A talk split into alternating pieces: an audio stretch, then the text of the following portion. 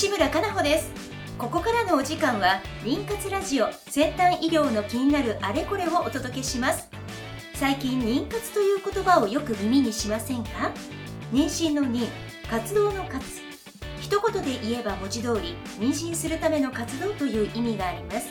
まさに妊活中のあなたに届けていく20分間です。この番組ではゲストをお迎えし、テーマに沿って不妊治療の最先端技術をご紹介していきます。お話を進めていただくのはスペイン発の不妊治療を専門とした遺伝子検査会社IgMix Japan のサイエンティフィックアドバイザーであり工学博士のトシさんです。トシさん、よろしくお願いいたします。よろしくお願いします。今日もですね、亀田 IVF クリニック幕張にお邪魔をして院長河合清隆先生にお話を伺います。今日のテーマは男性の妊活ということで、精子のクオリティについてお話を伺います。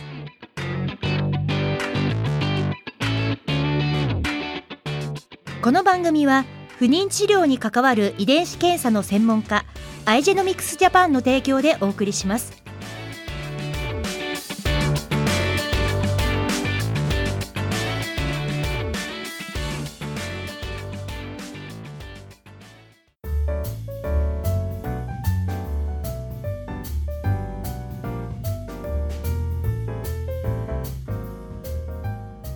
今日も亀田 IVF クリニック幕張よりお届けさせていただきます。院長の河合先生です。河合先生、3週目でございます。よろしくお願いします。よろしくお願いいたします。まあ、3週目なので、最初に1週目、2週目何をお話ししたか、ちょっと振り返っていきたいかなと思うんですが、はい、そうですね、まずは1週目。これはも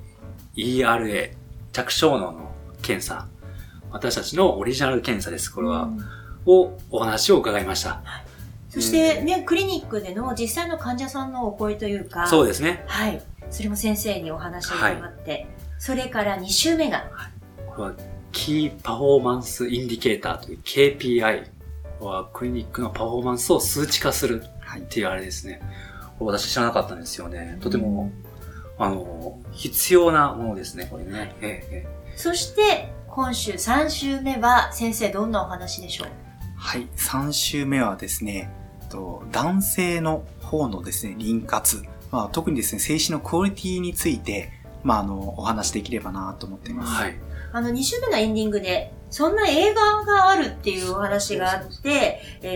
北川景子さんが主演される24歳差の俳優松重さんとのご夫婦の妊活のお話。これが、引田さんご解任ですよっていう映画。そう。はい。もしかしてもうね、公開されてますから、ご覧になった方もいらっしゃるかもしれませんけれども、こんな風にね、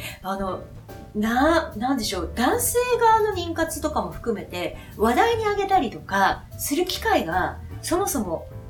なかったですよね。でも先生、やはりこの男性の妊活っていうのの注目度も随分上がってますよね。はい、そう思います。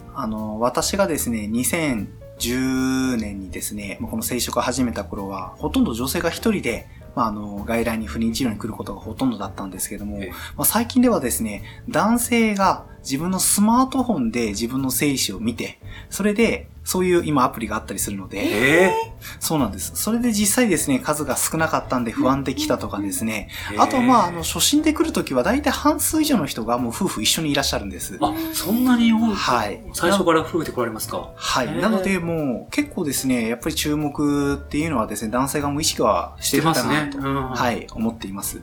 まあ、ある意味そのスマートフォンでアプリで、いや、そういうこともしっくりです。手軽という言い方が合ってるのかわかりませんけれども、でもご自身のその精神について自分で知ってみようって、まずそこが、そこですね。もう意識がそうなってるんですね。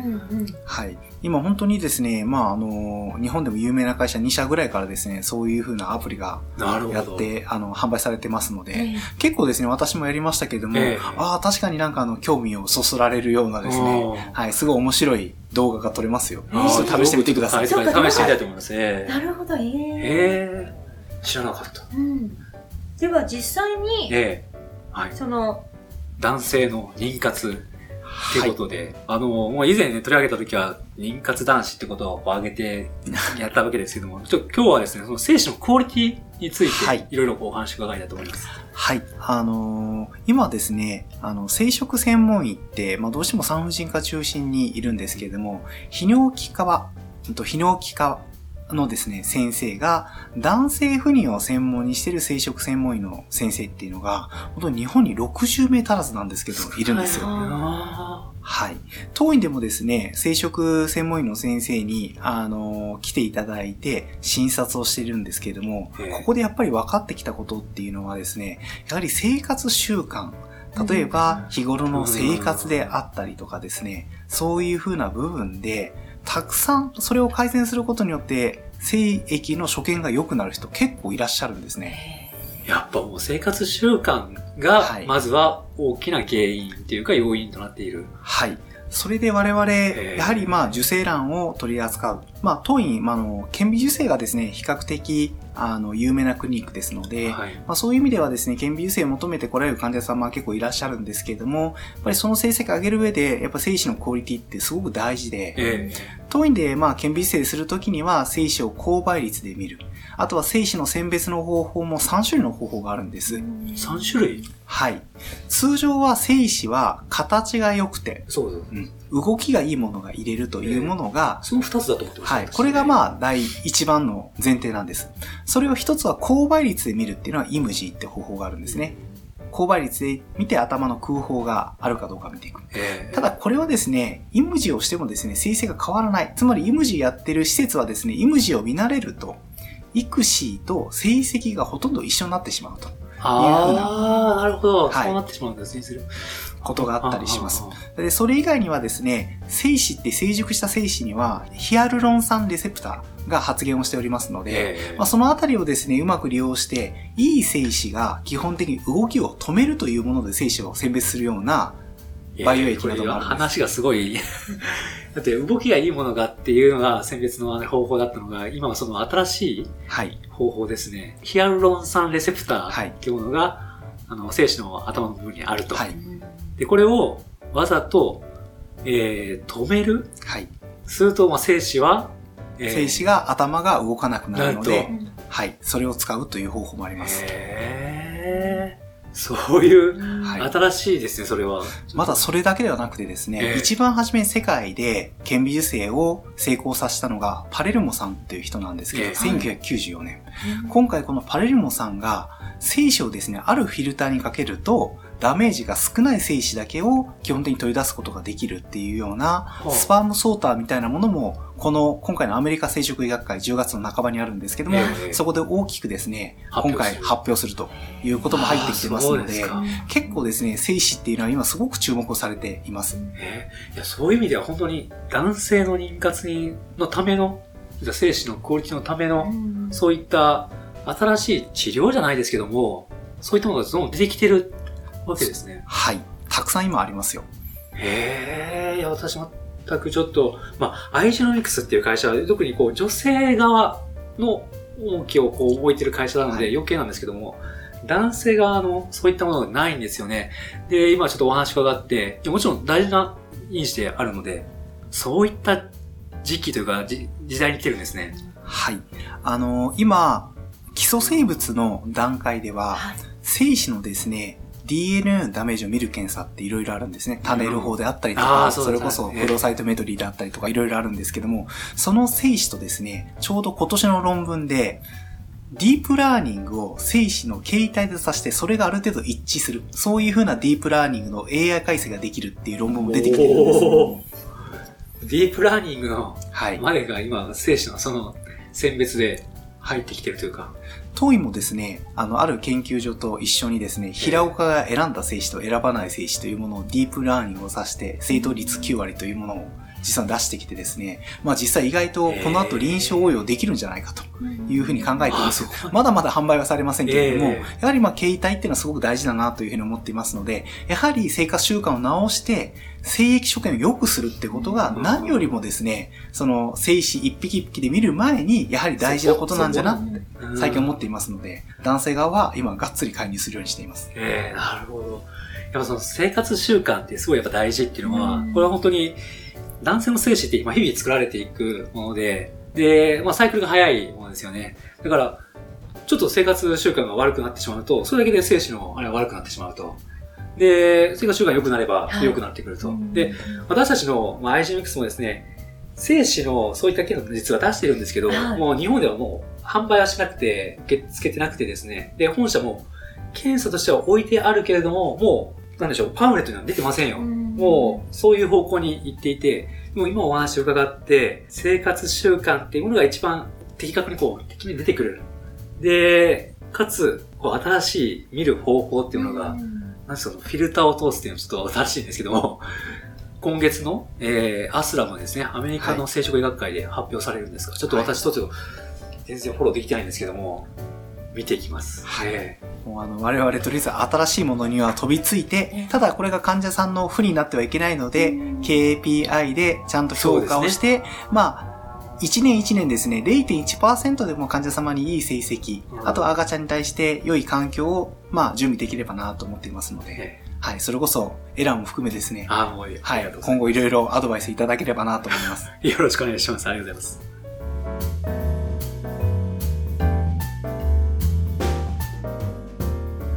先生、生活習慣病、まあ、生活習慣が、まあ、精子のクオリティとかにこう関わってくる話を今聞いたんですけども、まあ、実際、じゃあその生活習慣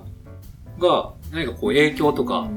あったりするものなんですか？はい。まあ、一番ですね、まあ、有名なのは葉酸ですよね。まあ、葉酸。はい。葉酸に関してはですね、やっぱり葉酸はもう今妊娠を考えられたら、もうある一定量は必ず飲まないと、赤ちゃんのやっぱり神経管のですね、まあ、欠損がやっぱ生じたりするというふうに言われてますので、まあ、一番皆さんに普及しているのは葉酸かなと思います。まあ、最近であればビタミン D ですね。やっぱり。聞きますね。ビタミン D は結構。ヨーロッパの不育症の方に関しては、もう流産とは関係があることは分かっていますし、まあ、こういうことがもう一般的になってきています。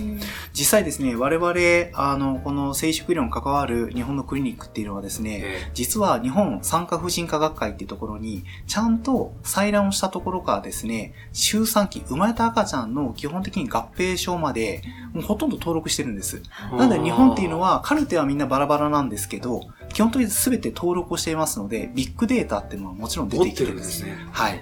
で、それは定期的にちゃんと出ていますので、我々学会としてもそういうことを振り返りますし、我々クリニック単独としてもですね、今それを振り返りながら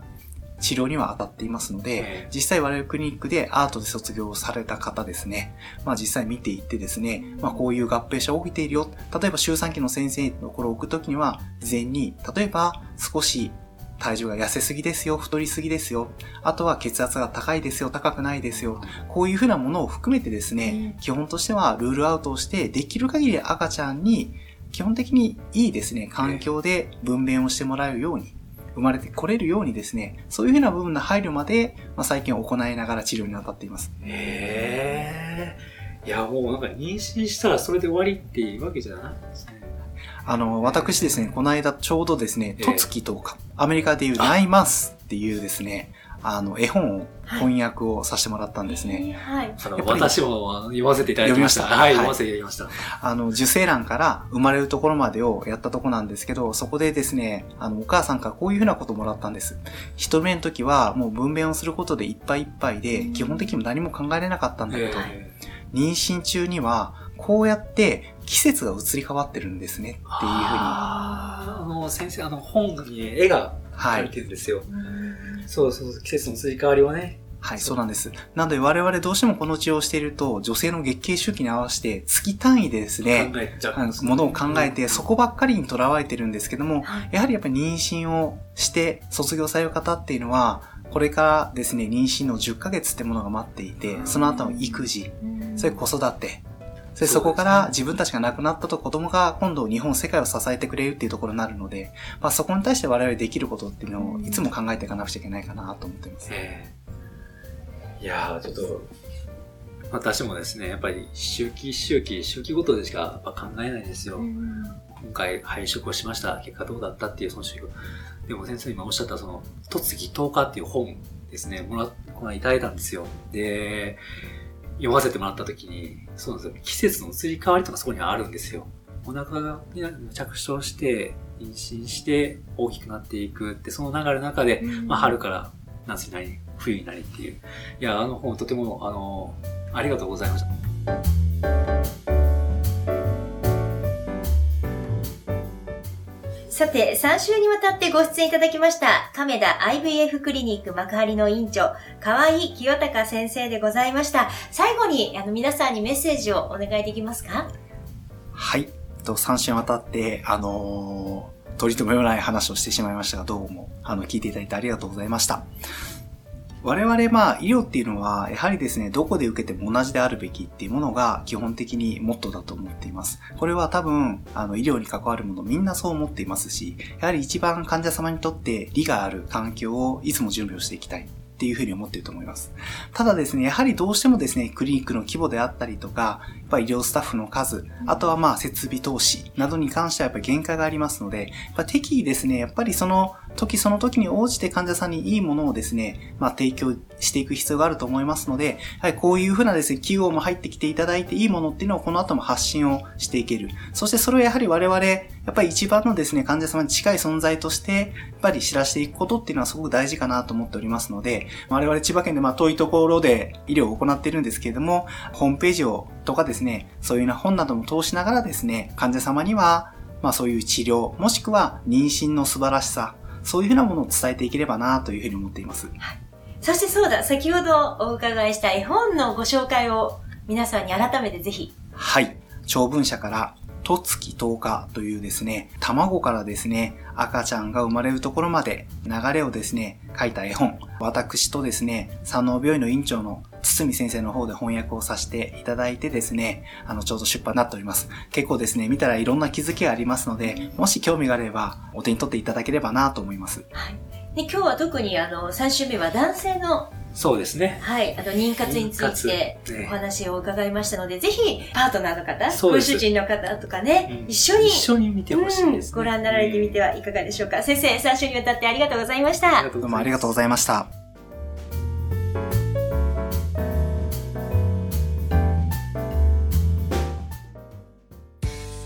不妊治療、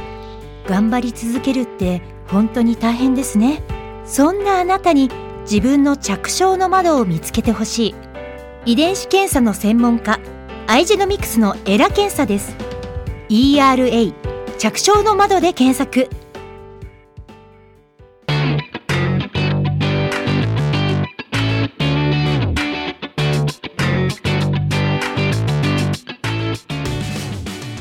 としさん、はい、3週にわたって濃厚なお話を河合先生から、伺いました。伺いましたが、さて来週は、はい、来週は、私のボスですね、アンディ。ボス。私の上司。はい、アンディにですね、来て、で、スタジオに来てですね、お話をしております。はい。また、IgMix のアンディさんは本当に、ね、代表として日本もオフィスもそうですけれども、台湾だったり、いろいろ。中国行ったりね。本当に日本にいないですね、ほとんど。月に1週間いるかいないか。なんですが、ね、まだ最新の情報などもアンディさんからお伺いできると思いますので、そうですね、はい、ぜひ皆さんお楽しみに。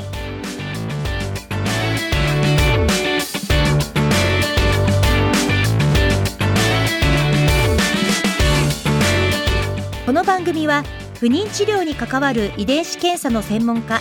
IgMix Japanの提供でお送りしました。